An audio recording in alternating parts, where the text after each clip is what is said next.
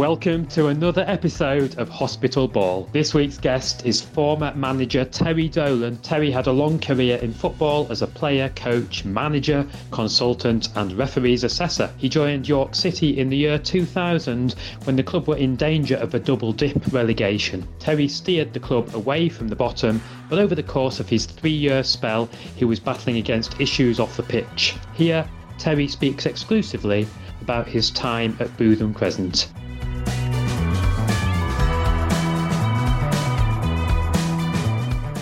This episode is sponsored by Simon Malone, a local painter and decorator who offers a clean, tidy, and professional approach to interior and exterior decorating. Simon is a huge York City supporter, and his work details can be found on Instagram as well as the Trusted Traders Age UK directory. But for now, here is a life in football with Terry Dolan.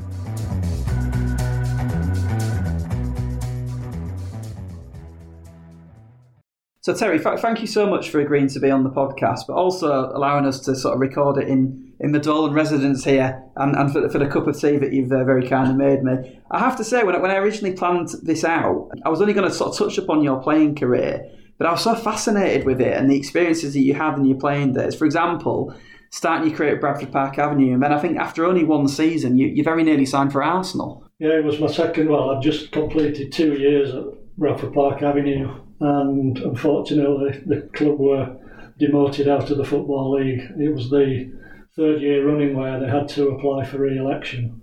And on this occasion, they missed out, and Cambridge came in and took over. So it was a bit of a conundrum as to what what do we do next. In fact, I was on holiday at the time when the meeting down at the Football League happened with Graham Carr, whose son is Alan, Alan Carr, Carr, yeah. comedian, and we were in Newquay and halfway through our two weeks holiday, we were called back because they had to decide whether all the players were going to remain as full time professionals. The, the Saturday night before we left, would you believe, we watched in, in the hotel where we were, we watched live Dave Dee Dozy Beaky Tich. so that, that was the first sort of question about what do we do next at Bradford Park Avenue. So we came back and the club decided that they were going to keep everybody as professionals. Uh, and three weeks later, I went to Arsenal and they set me up in digs.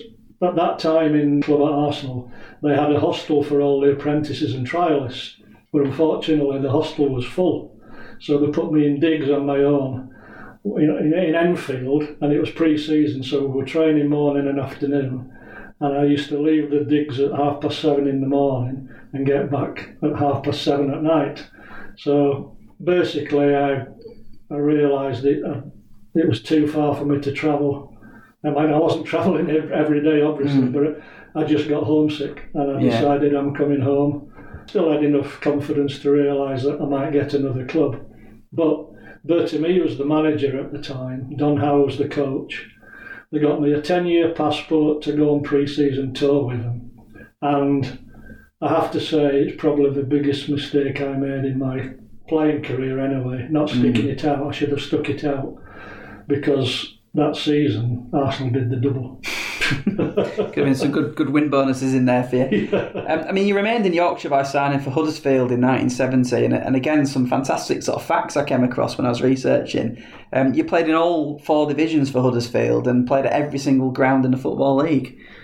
Yeah, I mean, I don't think there are too many players that have done that in the playing careers, but yeah, when when Arsenal, well, when I decided not to go to Arsenal I came back and played for two months in the Northern Premier League with Bradford Park Avenue, and then Huddersfield came in for me, and they paid a princely sum of two thousand five hundred pounds, which kept Park Avenue going for a couple of months mm. financially. It took me quite a while to settle in at Huddersfield because I'd gone from the Northern Premier League to the First Division because Huddersfield had just got promoted.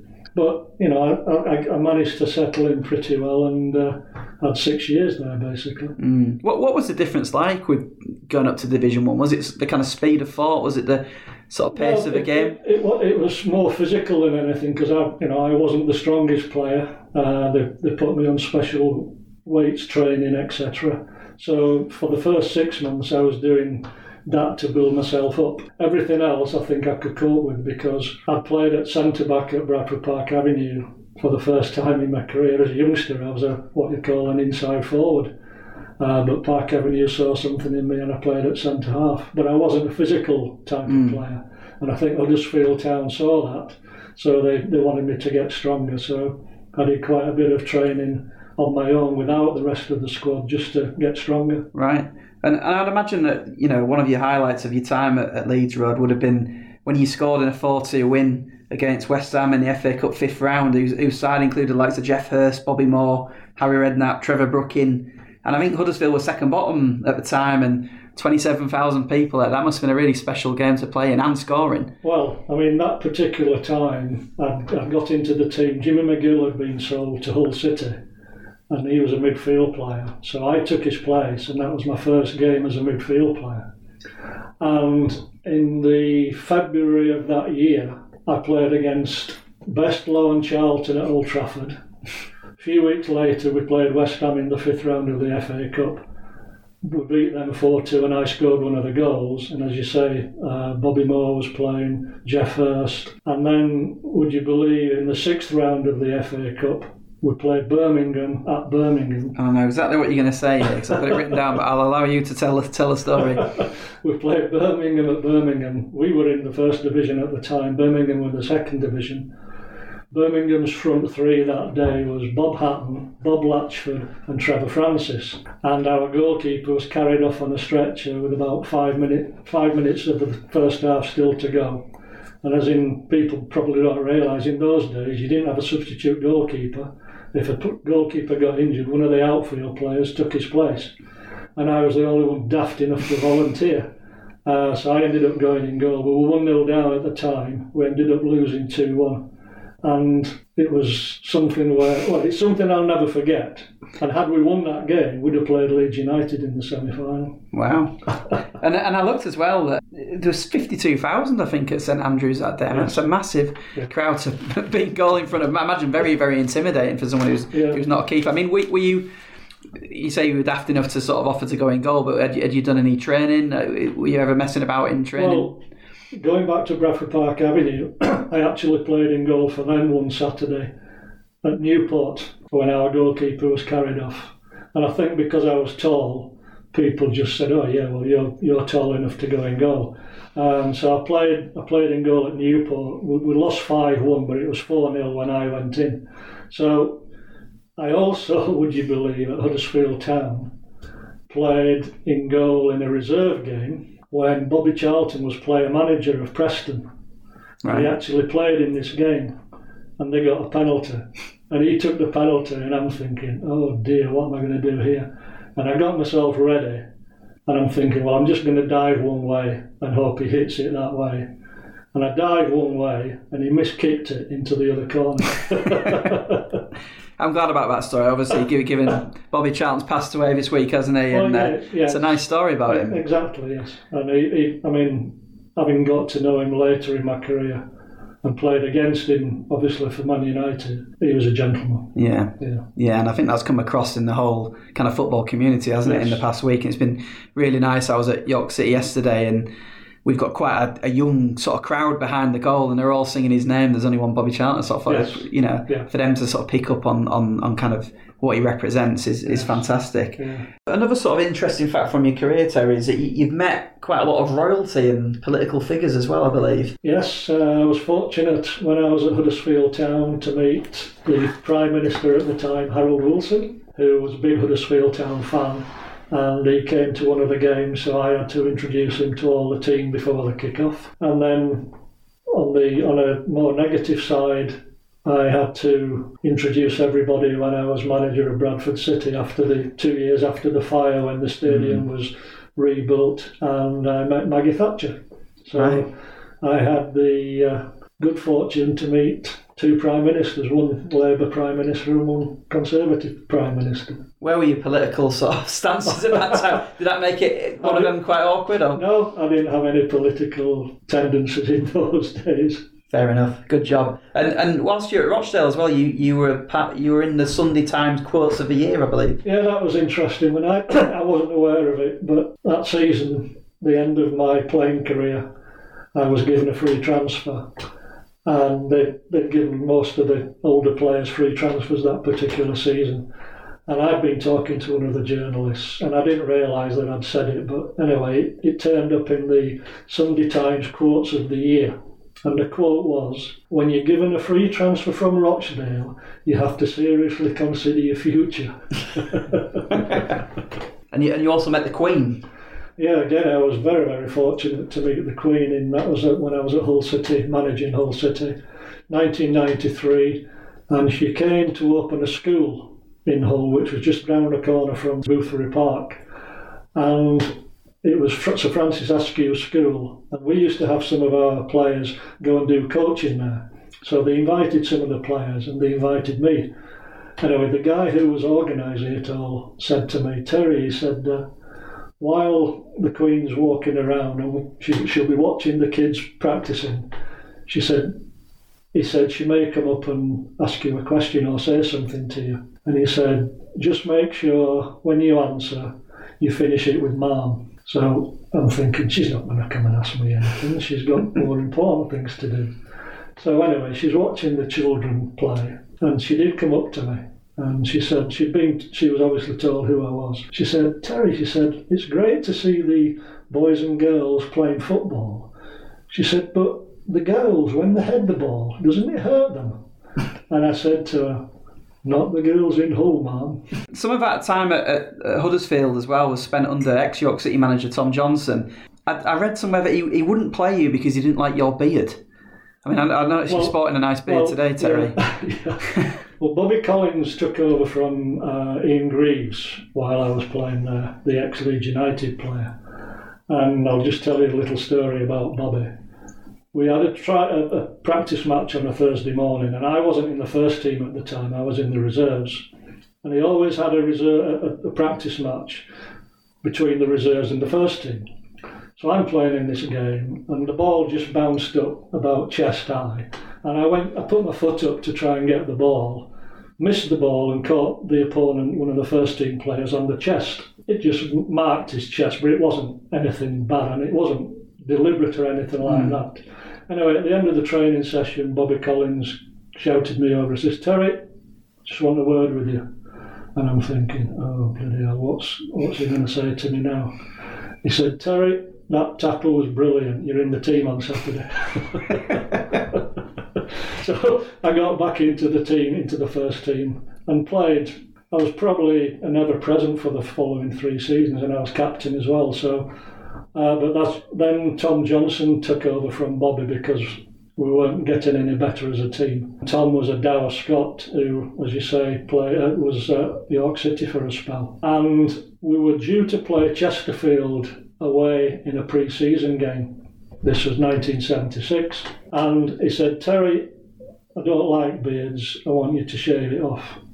He says, and if you don't, you won't play on Saturday. And I'm thinking, he's just having a bit of a laugh here. So we turned up on the Saturday, got on the coach, never said anything on the coach, got off the coach into the dressing room. He named 16 players, but didn't name me. And I was the 17th, and I just had to sit and watch.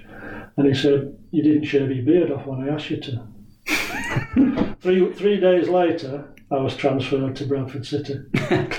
Which, you know, turned out to be a good move for you, didn't it? I mean, I think you support Bradford City, or you did as a as a as a youngster. Brad, yeah, I was a Bradford City supporter right from being four or five years old. My granddad used to go with my dad. Then my dad was playing. We, well, I was there from, as I say, five to fifteen, and then I became an associate schoolboy mm. in Bradford City before I went to Park Avenue. Yeah, and, and it must have been a real special moment for you to, to kind of go back to Bradford City and and like you say, if your grand granddad took you and club you supported, and you'd go on to become captain as well, and and also I sort of stumbled across my, in my research some more sort of cup success that you had in your career, and you played a key role in in beating Liverpool in the League Cup in 1980. A shot shot by you was parried by Ray Clemence at uh, Bobby Campbell followed up.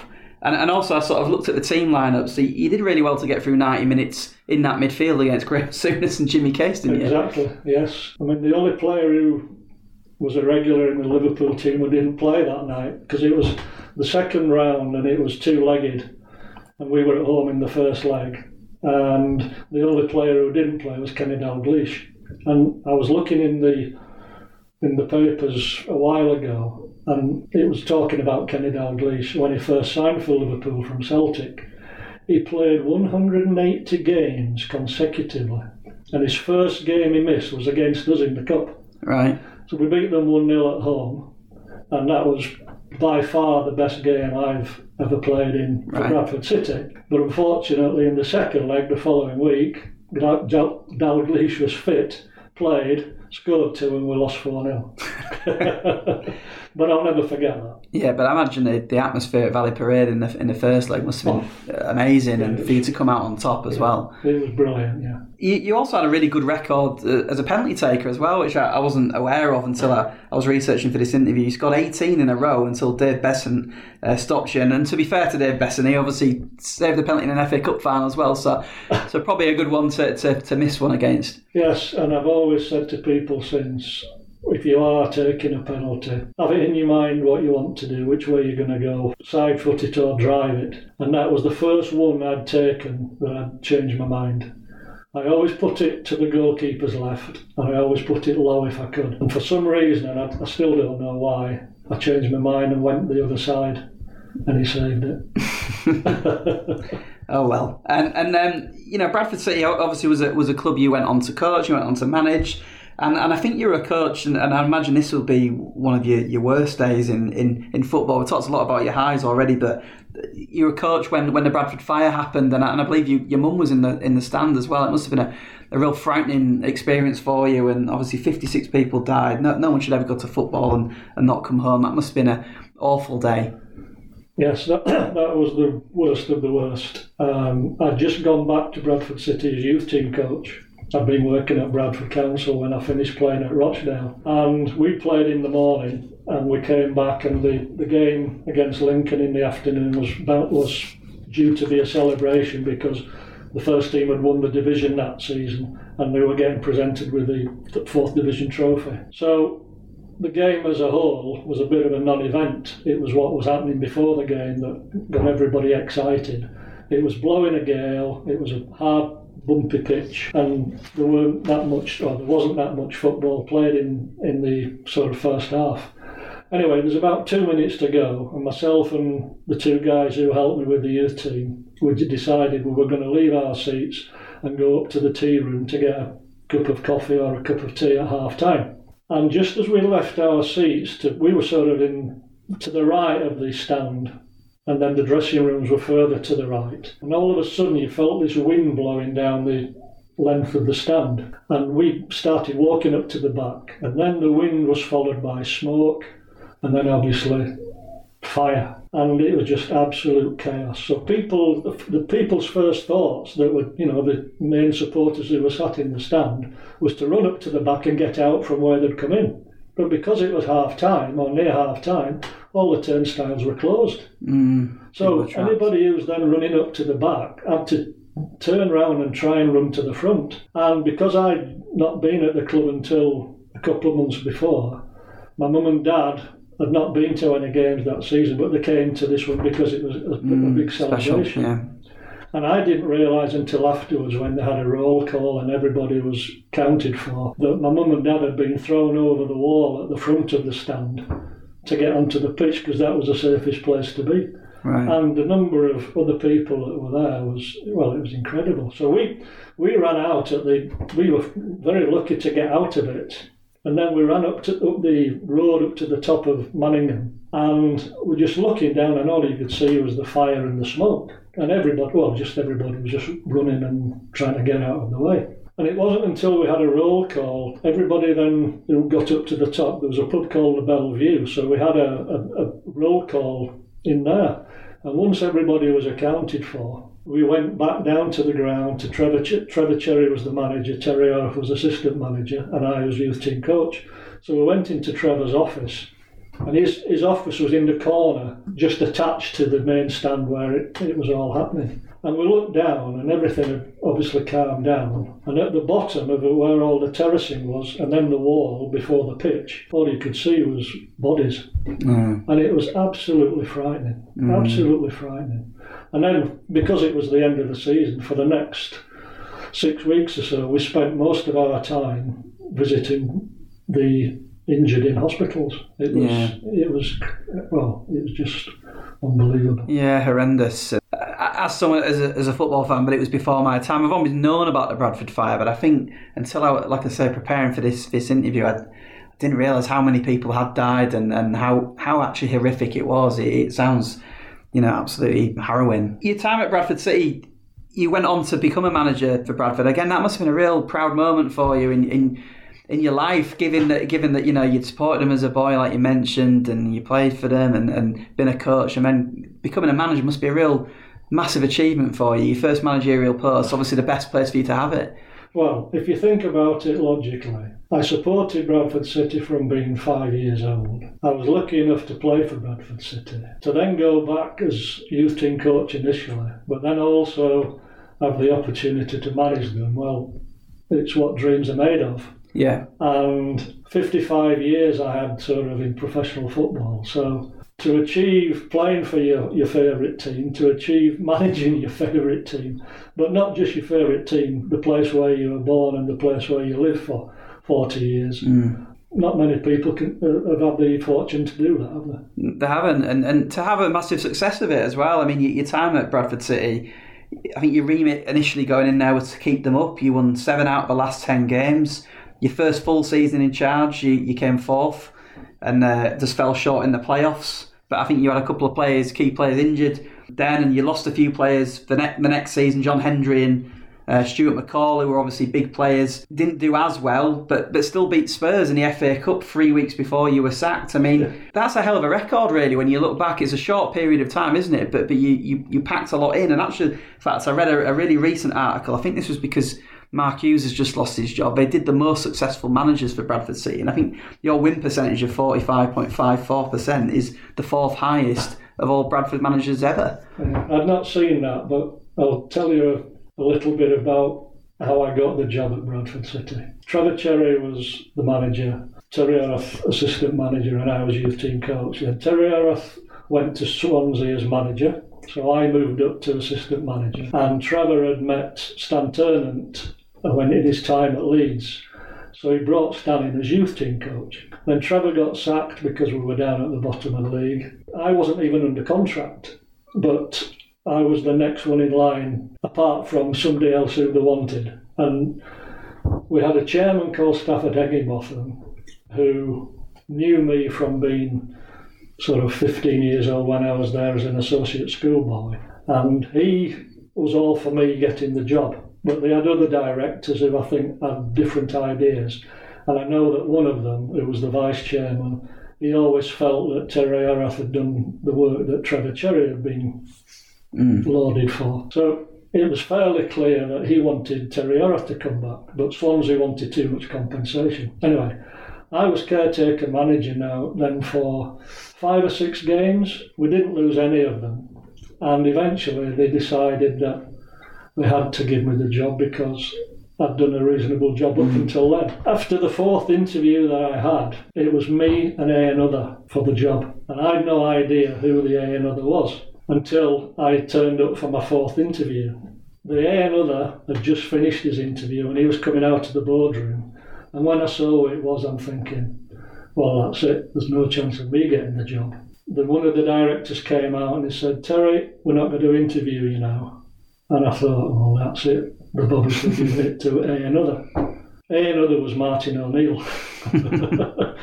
anyway, when they said, we're not giving you the job, Terry, uh, we're not uh, interviewing you, Terry, we're going to give you the job. And I went, oh, thank God for that. so they opened a bottle of champagne. There were six of them round a big oval table in the boardroom. And I was at one end, and Jack Tordoff, who was the vice chairman who wanted Terry Yorath back, he was at the far end. And he stood up and he walked round the oval table and he came up to me and he said, Right, Terry, he said, uh, I'm telling you to your face before anybody tells you behind my back, I didn't want you to have the job. Confidence boost. So I said, okay, thanks, Jack. Thanks for letting me know. And I said, I'll prove you wrong. Anyway, we, we did reasonably well. We just missed out in the playoffs the following season. But as I feared, the next person to come back when they sacked me was Terry Yorath. They brought Terry Yeah. Yorath back. So you always knew that that was sort of in the back of your mind. Yes. You, you went on to manage um, Rochdale for two years, where again, you, you know, cup success seems to sort of follow you around in your career, and you got them to the FA Cup fifth round. I think you, you lost at Crystal Palace, but then Hull City came calling, and they had to pay some compensation fee. And you managed over 300 games for them, but it was all sort of amongst the backdrop of severe financial issues. But you, you signed Alan Fettis, obviously a player who would become really familiar to York City fans. How, how did you come across Alan in the first place? Well, Jeff Lee was my assistant. He knew some of Alan's relatives, and they were doing some scouting in Ireland. And they said, You need to have a look at this goalkeeper. So we brought him across. And was, as I say, it was his brother who was the scout out there. And straight away we thought, Well, this is too good to be true.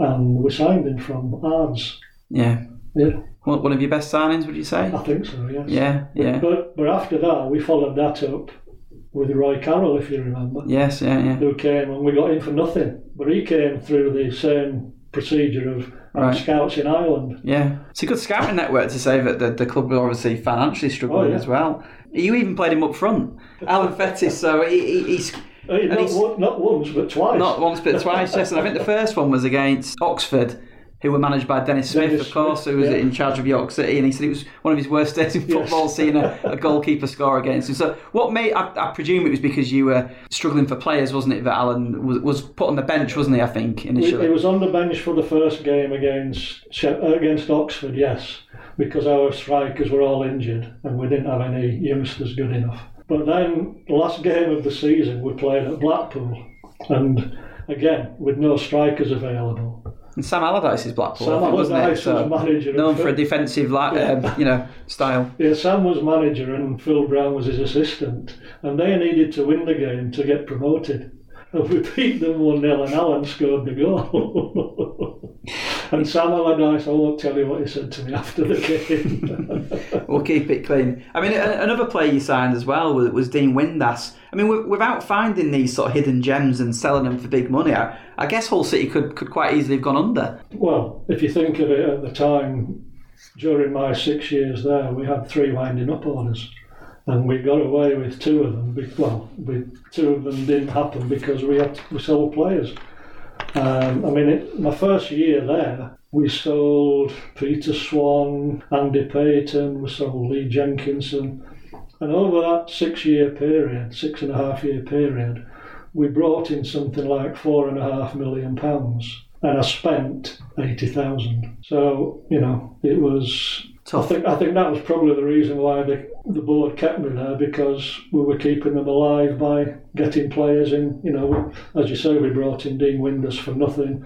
We signed Linton Brown for nothing, and they formed a good partnership. But that happened by accident because we had Steve Moran playing up front and Chris Hargreaves, and Chris Hargreaves broke his leg in pre-season, and then Steve Moran had a calf injury. So our two main strikers who we were hoping to start the season mm. with, they were out of it. They, they couldn't play. So Linton got straight into the team and I'd, I'd signed Dino as a midfield player. And I said, Dino, do you fancy playing up front? And he said, Terry, I'll play anywhere. And, you know, between them, they did, they did hmm. brilliantly for us. And did, did you think with people like Alan Fettis and Dean Windass, because obviously they're quite young when you when you first get them, how quickly do you, do you see them as, as being able to get right to the top, or is that something that surprises you? Well, particularly Dean Windass, he was, throughout my managerial career, he was technically the best player I dealt with because he was two or three moves mentally above everybody else. Yeah. In fact, the day we we brought him in for a trial, he'd been he was playing for North Ferriby, he was working as a brickie, and we said to Dean, "Come in and have a few days training with us." After 20 minutes of the first training session, I said to my assistant, "We need to sign him," because he was just so comfortable with the rest of experienced professionals. I mean, he'd been there as a youngster and was released uh, as a schoolboy, and had a, I think he had a short spell at York. Yeah, I think he did. Yeah, yeah. Uh, and I think the the reason that people gave was he wasn't big enough. Well, to me, he was good enough, so he was big enough. Yeah, yeah. And well, we know what he's done. You know what he did after that, and he, he scored one of the best goals I've ever seen at Wycombe. And Alan Fettis was the goalkeeper at the time. And Alan kicked the ball out of his hands. Dean was just inside our half. He chested the ball down, it, before it hit the ground, he flicked it up with his right foot and turned in the same movement and volleyed it into the goal into the goals Mm. at the other end from well 50 yards. Yeah. Ah, can- it was I great think, play, I think you can if you look on YouTube. It, it- Yeah, I think I've seen it before. Yeah. I mean, that, you know, people don't realise how clever he was. Yeah, because he moved to Aberdeen, didn't he, for about six hundred and fifty thousand, which is quite an obscure sort of move. You'd think more clubs in England would have been after him at that time. Was that was Aberdeen the, the highest bidder? Is that why he Well, went went to Scotland? He thought, and I kept him informed all the time when it when it became clear that well, it became clear that we were going to have to sell somebody because we were in. we're Going, well, we would have gone into administration. We had a winding up order going. So Norwich City, with Martin O'Neill as manager, were looking to sign him, but Robert Chase, the chairman of Norwich City, blocked it. He, he, he didn't think that Dean was the right type of player for Norwich City. And I think Martin O'Neill ended up falling out with his chairman over that. So initially he was going to go to Norwich, and I'd kept him informed of everything. So he didn't go. He, didn't end up going to Norwich. And then I got a phone call from Roy Aitken, who was the manager of Aberdeen, and he said, "Listen, we've agreed a deal with your board, and the deal was 650,000. And I wasn't going to argue with that because that was up to the board then as Yeah. to how much they wanted. And Dean said, Well, what, what do we do next? I said, Well, we're going to fly up from Humberside Airport up to Aberdeen. You're going to have a chat with Roy Aitken, and hopefully things will, will work out for you. And the first thing he said to me when I said we'll, we'll fly from Humberside Airport, he said, "Do I need a passport?" and I said, "No." But Martin Fisher, who was the chairman at Hull at the time, he said, "Terry, just make sure you do one thing." He said, "Make sure when you come back, you come back on your own, and he stays there because Right. they, they were desperate for Yeah, him." yeah, they needed it. Yeah. You took a lot of stick from the Hull fans, I think, and it looked to me, sort of an outsider looking in, back through my research, it was a real toxic sort of environment, I, I imagine. And how did that affect you and your family? Because you, you know, you were there a long time, weren't you? I think six years you were six, there. Six and a half. and, and six six, and a half years. six tough years as well. It's not like there was, you know, any respite in that six years. No. How, how did that affect you and your family I, at the time? I, I coped with it reasonably well, I think, but it did affect my family. And that's something, you know, that is the, the other side of football that sometimes people don't understand and don't realise. But, Mm. You know, they, they formed a supporters group called the Tigers 2000 and they got these stickers because they, they knew that myself and Martin Fisher, the chairman then, we were fairly, when I say fairly close, we were on the same wavelengths and I was doing what he asked me to do. So they extended my contract, and because we weren't doing well on the field, supporters couldn't understand why a manager could have his contract extended when the team wasn't successful.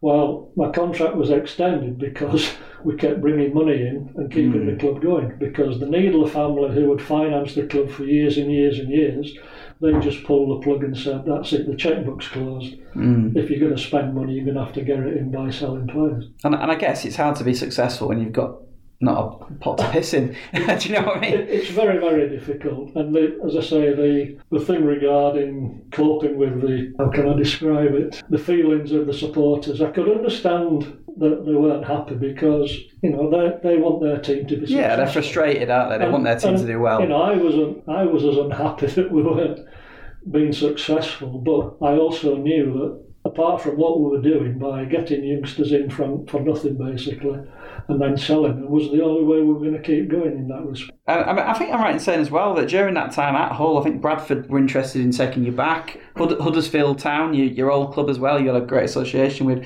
They wanted you as well, but you remained at Boothferry Park despite all that that kind of difficult, challenging environment that you found yourself in. What what what made you stay? I was fair with Martin because he'd been fair with me. I didn't want to just walk out. I knew all along, once David Lloyd started to get involved in wanting to buy the club, I knew then that my days were numbered, but I wasn't going to walk away.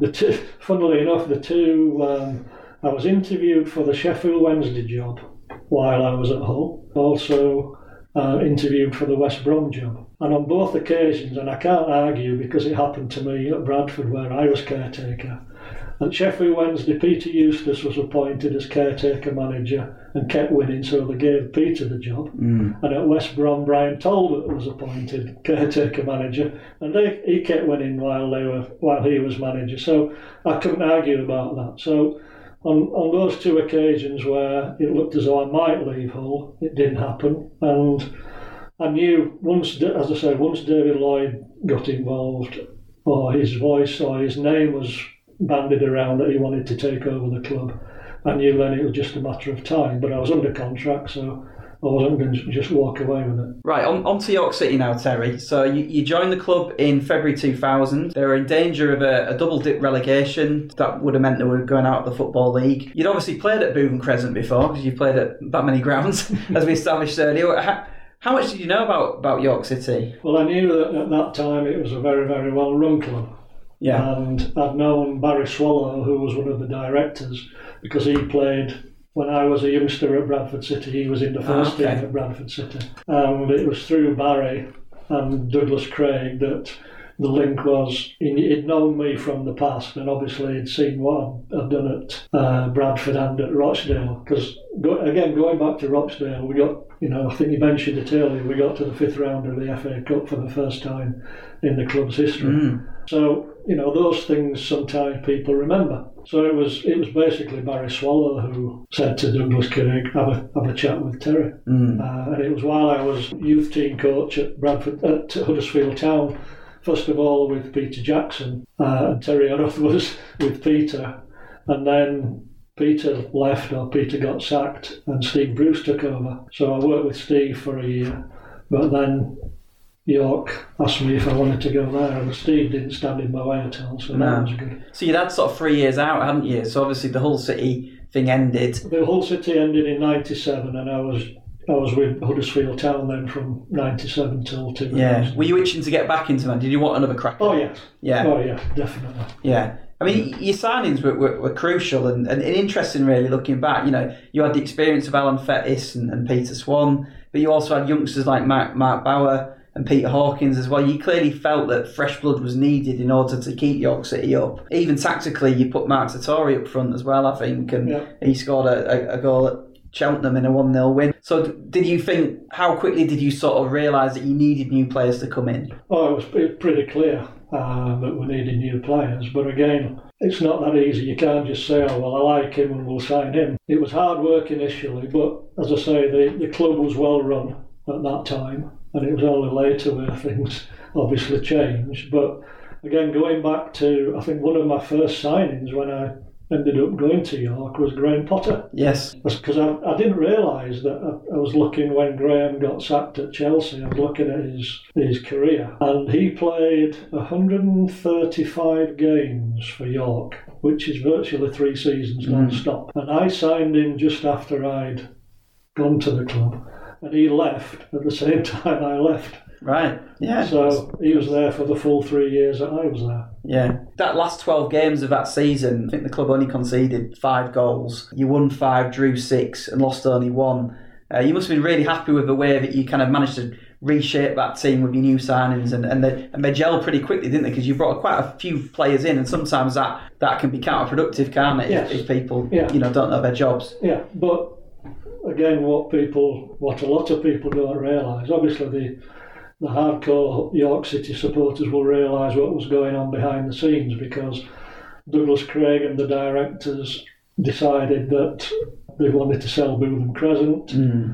Then John Batchelor took over, which was a completely different way of We'll come on to him. and then obviously the supporters trust took over. So things going off on off the field were as much as difficult to deal with as they were on the field. Yeah. In between the sort of that first season that you took over, it- before your sort of first full season, we, we played a friendly against Manchester United. What was that like, sort of pitting your wits against Alex Ferguson? And did you speak to him sort of after the game? Oh yeah, and he, he was a gentleman afterwards. But that game came about because of a deal that was done with the goalkeeper. Yeah, Nick? Culkin, yeah. Meant, meant to Man United, and part of the deal was that Man U would bring the first team for a pre-season game. And to be fair to Alex, he brought every one of his first team squad to play, which was fantastic. and some of our players couldn't believe it. They were the sort of things that he did. Yeah. How, how did you prepare for a game? Because obviously it's a friendly, so there's not nothing really riding on it. But at the same time, you probably don't want to Well, be embarrassed. We and- prepared for it more or less from a defensive point of view because Yes. we we weren't going to get the ball very often. Yeah. But we would have some of their players telling our players if they made a mistake, don't do this next time, don't do that next. So what we wanted, we got out of it from our own point of view, but Man United players helped us as well. yeah. You know, And I remember it was an absolutely red hot day as well, wasn't it? so imagine like you know you, you you know you're probably going to be chasing round. You're chasing shadows Yeah. ultimately Yeah. against a team of that that kind of ilk. But to do it on a red hot day as well must have been a really and- energy sapping. and, and the other thing was that we'd changed the system from what some of the players had been used to when when I first went there because I more more often than not in my time as a manager played with three centre backs. And that had never happened before at York, so it was a case of getting used to that as well. So there was all, there were always things where you're going to get benefit from it from the opposition because Mm. Sometimes you play against two strikers, sometimes you play against three strikers. And it, it was a good way of our players adapting to what was happening on the field during that 90 minutes, not saying, well, we'll do this next week or we'll do this next week. To be able to change the systems during a game was a good experience. Yeah, absolutely. And, and I think because the, the previous season had ended so well, there was quite high expectations. I think going into the following one, your first full season, they were definitely raised. But the club came 17th. I think you used 38 players across the whole campaign. Did you just struggle to sort of find the right formula in that first full season? Do you think? I don't think it was the formula because, you know, we felt with the players that we had, particularly like Graham Potter, who could play as a left wing back. We had Darren Edmondson, who was good at a right wing back. Yeah, so good player. when you've got two players like that, then you want to get the best out of them. And I always felt that right from the start of the game, that was the best way for us to go. Yeah, Sometimes you had to change, but if we did change, I always had as much as often, or as often as possible, I would have one of my centre backs who was left footed, who could slot into move, moving out to the left back. Graham mm. Potter then could move forward to left side midfield if he wanted to play 4 4 2. And Darren could do the same, Darren Edmondson could do the same on the right hand side. So we had enough flexibility there.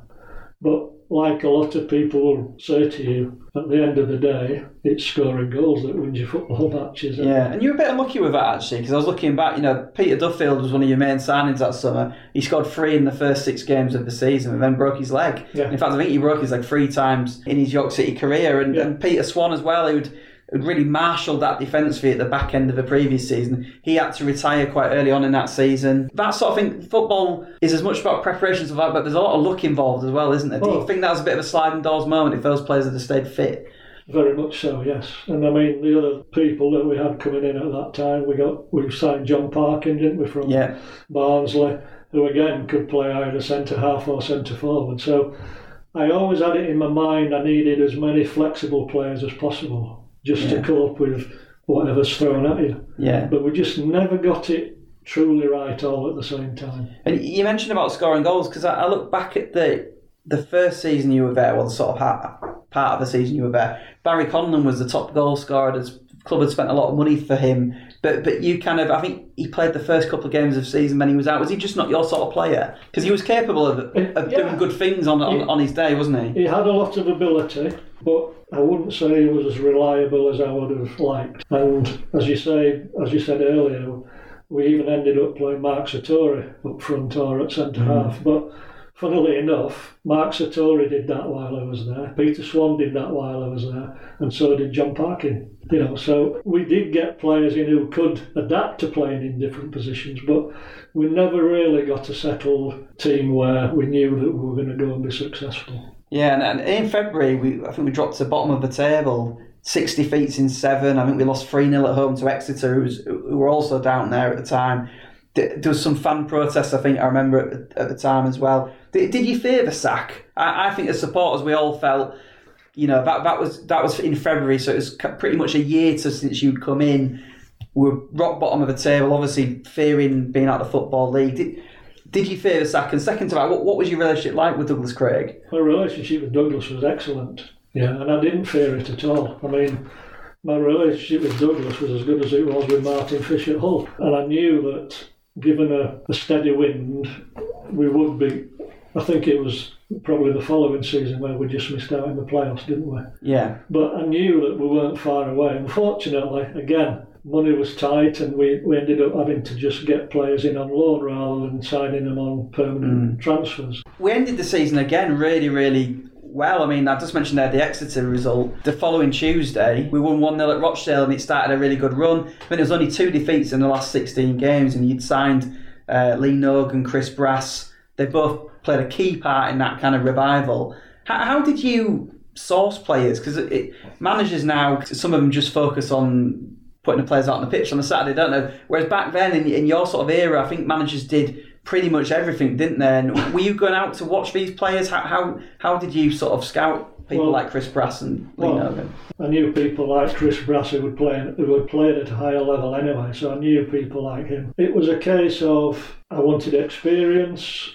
Lee Nogan had had a lot of experience. Chris Brass had had a lot of experience, and it was just getting them to fit in in the right space, basically. Hmm. So it was interesting trying to get rid of the sort of negativity from supporters. I mean, it was nowhere near as bad as it had been at Hull. so and once I'd gone through what I'd gone through at Hull, I could Yeah. cope with anything, Right. basically. So that's probably why you didn't fear the sack then, because you sort of thought, well, you know, I've been through this situation before. I mean, the, the following season we, we were higher up the table. I think you'd signed Michael Proctor on loan from Sunderland. He was a he was a good goal scorer for us. I think. I think you kind of were lacking that with Peter Duffield being injured. Also got to the third round of the FA Cup, lost to Fulham. But then, obviously, most significant was John Batchelor taking over from Douglas Craig, which was obviously a big game changer in terms of where the club were going. What was your first impressions of John? Difficult to say because board with regards to Douglas Craig and Barry Swallow had worked on the on the same principles all the way through. But they'd made it clear for probably eighteen months or so while I was there that they wanted to sell Right. sell the club basically. They they couldn't do much more. I mean I had no idea who John Batchelor was. I don't think anybody had until he until he turned hmm. up. But the time he was in charge, again, it was more about from the from the media's point of view, particularly, it was more about what was going on off the field rather than on the field. So, in some respects, there was less pressure on because I don't think we agreed with a lot of the things that he wanted to do, and he eventually did do. When I say we, I'm talking about my staff and the players. Mm. But it all, well, it all ended up in tears, basically, didn't it? Yeah, I mean, I mean as as an old school Yorkshireman like yourself, wh- wh- when he's sort of coming up to you saying, "I'm thinking of changing the name from York City Football Club to York City Soccer Club," how, how are you reacting to that? Because obviously you're an employee as well, aren't you? And you kind of you're probably conscious that you want to keep your job and stuff like that. Are you having to kind of say, "Oh, fair enough"? No, I didn't say fair enough because I was strong enough to stand up for myself and say, look, this is the way we want to do it. But there were a couple of things that happened where I just thought to myself, this is never going to work. And through his motor racing contacts and the work he'd done there, he'd at some stage met Luther Blissett and wanted to bring in Luther Blissett as a so-called director of football. Now, why I don't know. Well, I do know why. He wanted eventually to make him the manager hmm. because he had a name, and he thought the bigger the name, the more people we get coming to watch us. Not a case of well, we've got to win football matches that hmm. gets people coming to watch us. So he invited. We were up in pre-season up in Scotland, and he invited Luther to come up, which I know I couldn't say no. You're not.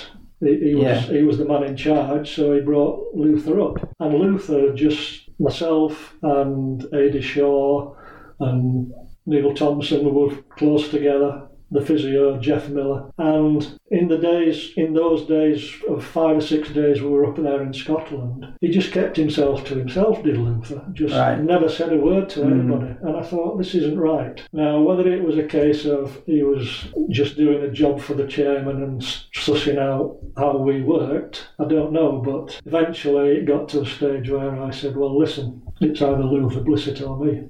Right. To be fair to him, he said, right, I won't bring Luther in. Right. Okay. So at least he, Yeah. he, he listened to me in that respect. I mean, that, that following season, which ended up being your final season, uh, was your best. I mean, we, we got off to a great start. You won Manager of the Month for August. Um, but this was against a backdrop of just utter chaos, really. And I, I was going to mention about Luther Bliss, but you've already covered that. But but players like Nicolas Mazzina, the Argentine, and, and Ruggiero, the Brazilian striker, I presume these weren't your choice of player. And also, were, were you were you kind of told to play them? Because obviously, John Batchelor's idea was to have someone like Ruggiero market him as this Brazilian striker, sell some Brazil shirts in the club shop. Were you feeling pressure to play him? Were you told to play him?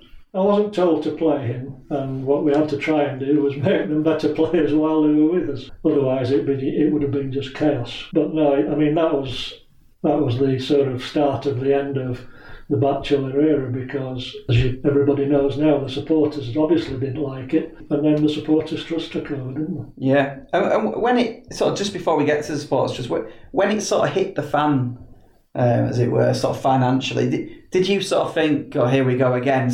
Given that you've been at Hull, or were you sort of thinking, "Actual fact, I'm really well equipped to deal with this"? More the latter. Yeah. Because I always felt that in one way we would get through it all and we would come out the other end better for it. Yeah. But in a lot of respects, there were certain things happening that I got no control over. Yeah, and and ITV digital collapse as well, didn't it? Which I think John Batchelor had banked on Yes. quite a lot of that money. I mean, it's quite incredible, really, that the, the club were in the in the hunt for the playoffs right up until the last few games of the season. How were you able to keep players motivated? Because a lot of them weren't getting. Well, I don't think many people were getting paid. I presume you weren't too. How did you manage to keep people motivated to keep playing, but also win games of football? We always felt that we were a close enough group of people to get by what, what any you know adversity came across, and we'd, we'd been through quite a bit. And obviously, me personally, I've been through it at Hull City, so it wasn't as bad as maybe people feared.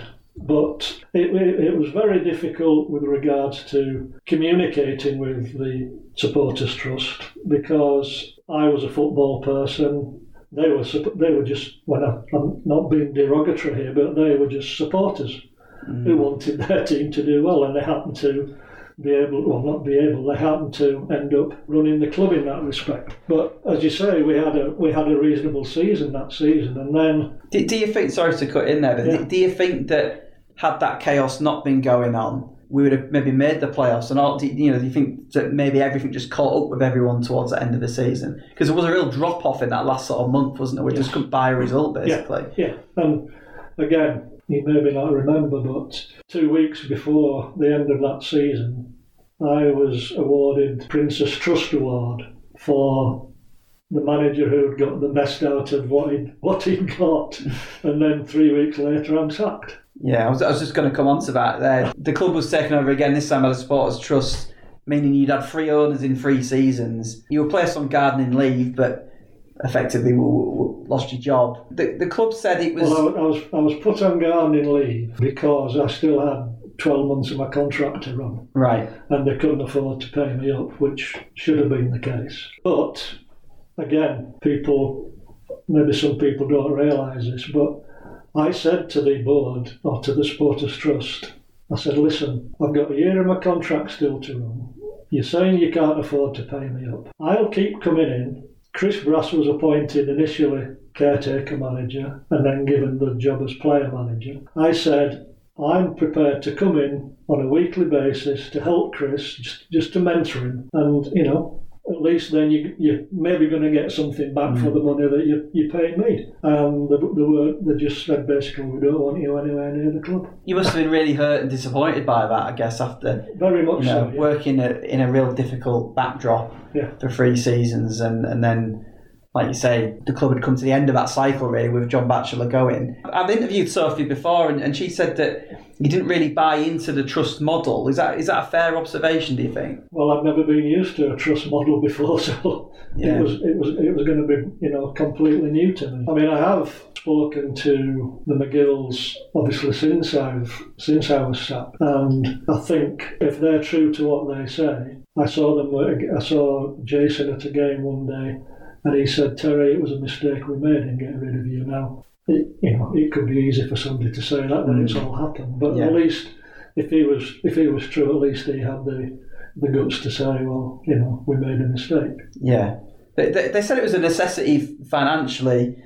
You had a company car, etc. Would you would you have taken a pay cut to stay at York City, or was that were you on a contract that was you thought you were worth? Well, it was never put to me anyway. It was a case No. of, you know, Yeah, you're not needed. Yeah. What, what did you think when Chris Brass was appointed manager? Because he was only 27 at the time, and you've been a, a manager who's obviously uh, been there and done it, as it were, for, for a number of years.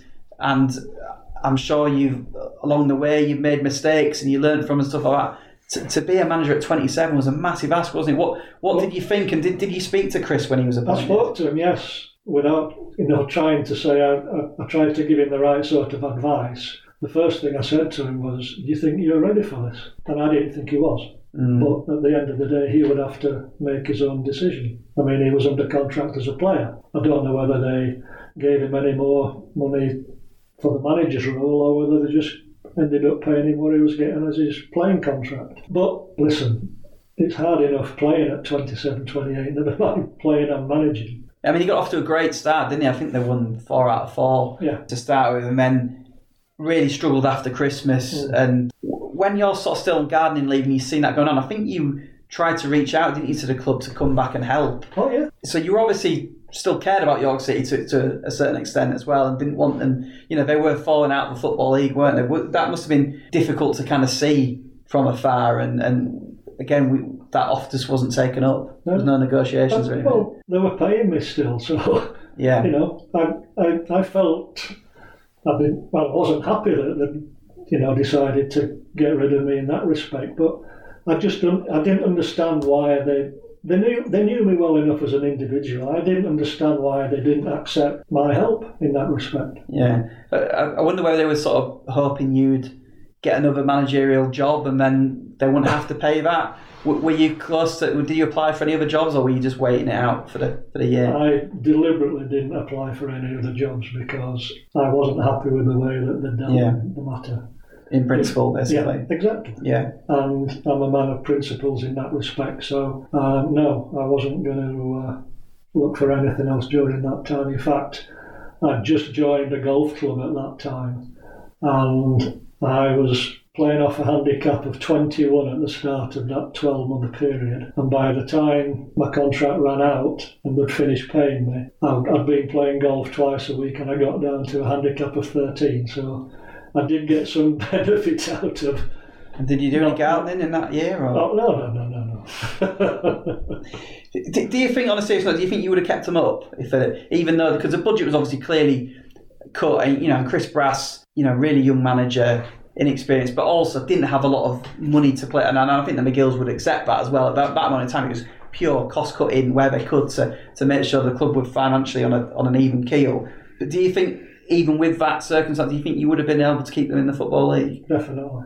when researching it, it's sort of clear that some fans sort, sort of you as a bit bit of a dour sort of manager, if I can say that. But but characters were clearly important to you, weren't they? I look, I look through your career, you know, we mentioned Dean Windass earlier. Peter Swan was a real character, wasn't he? Young John Parkin as well. What was he like to manage? Interesting.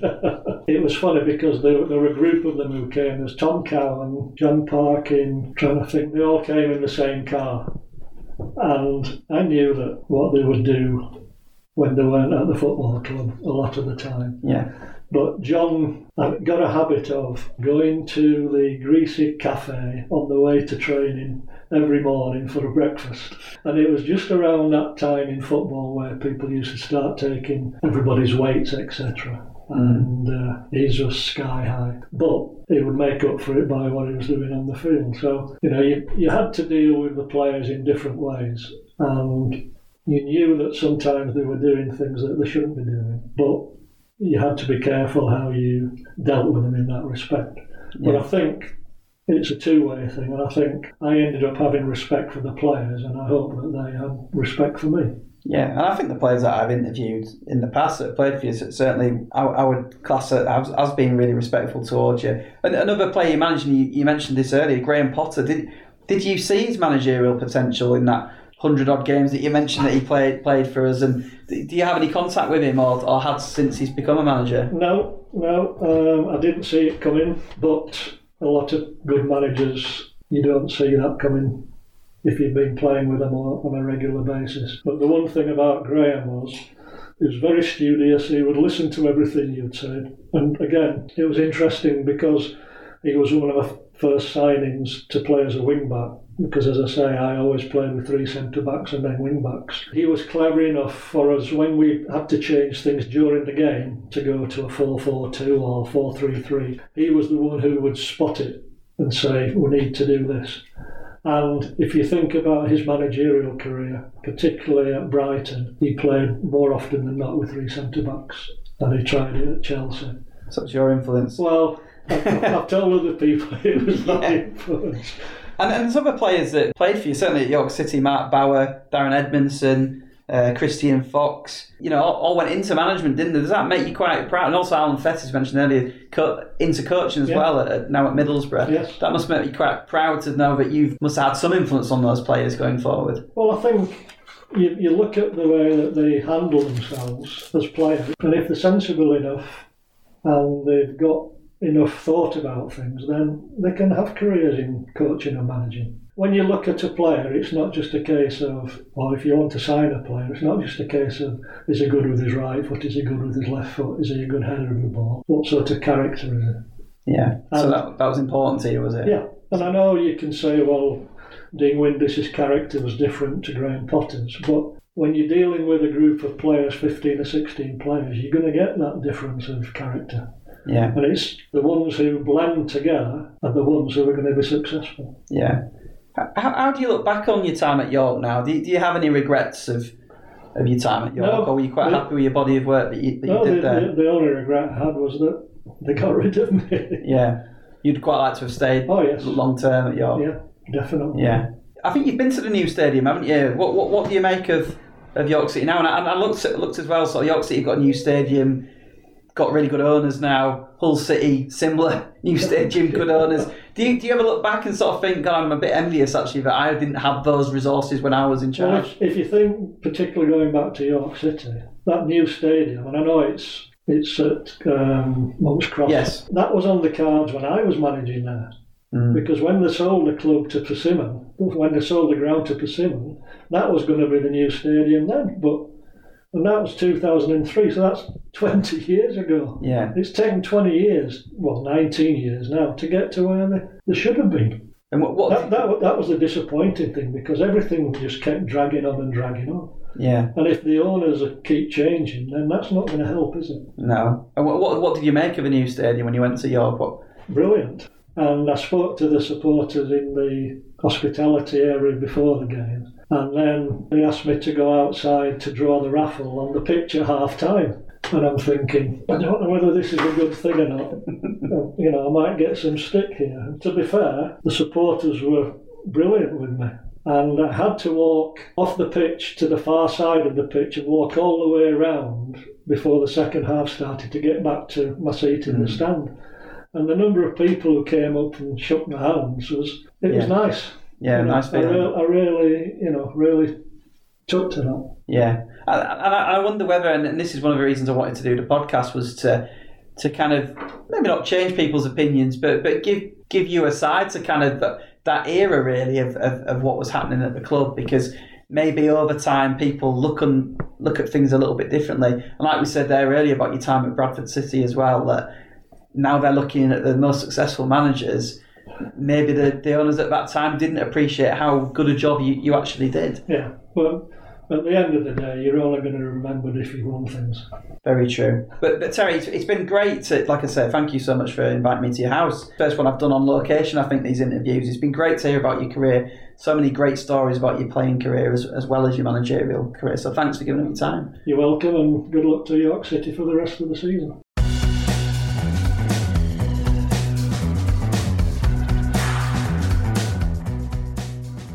Massive thank you then to Terry Dolan there for giving up his time and also for uh, actually allowing me to come to his house in North Ferriby to record that. Makes a cracking cup of tea. Yeah, it was great to spend time with Terry and obviously I think very differently about him now to what I did when, when I was a youngster on the terraces, maybe saying Dolan out without knowing the full things that were going on in the background at the club. But yeah, it was great to just get his opinions on, on that time period and you know it was it was a tough time period. You know, three owners in three years can't have been easy and um, it was really nice to hear Terry's stories on that and thoughts on that and also things about his playing career. Really interesting there and I hope, hope people um, enjoyed it as much as I did recording it. Thanks again for listening and, and kind of um, people leaving comments that, like they have done in, in the kind of droves really of the last three episodes. Last one being Neil Tolson coming out. That's, that's had a really great response and I'm glad people really engaged with that.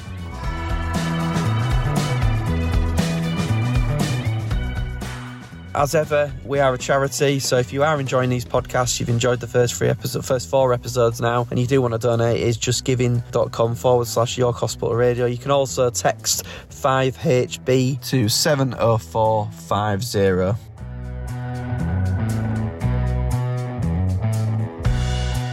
So coming up next week, we're moving on towards the, the tens, which is uh, Michael Rankine covering that decade. Really great player for York. I, I love Michael Rankine at York City, and obviously had three spells at the club. Really enjoyed his time with us, and and I'm, I'm hoping people will enjoy that episode as much as they have done the other ones. So that that should be out uh, next week, next Sunday. I'm trying to release them every week now if I can. We'll also try release the sort of footage from the live event that we did at Haxby Sports Bar with um, Ian Dunn and David McGurk as well at the end of this series. So anyone who missed out on that, and quite a lot of listeners of a podcast live outside of York, so it's difficult to get to those sort of things. But you know, hopefully you guys won't miss out, and we can put that together for you as well. So yeah, thanks again for listening, and uh, see you next time.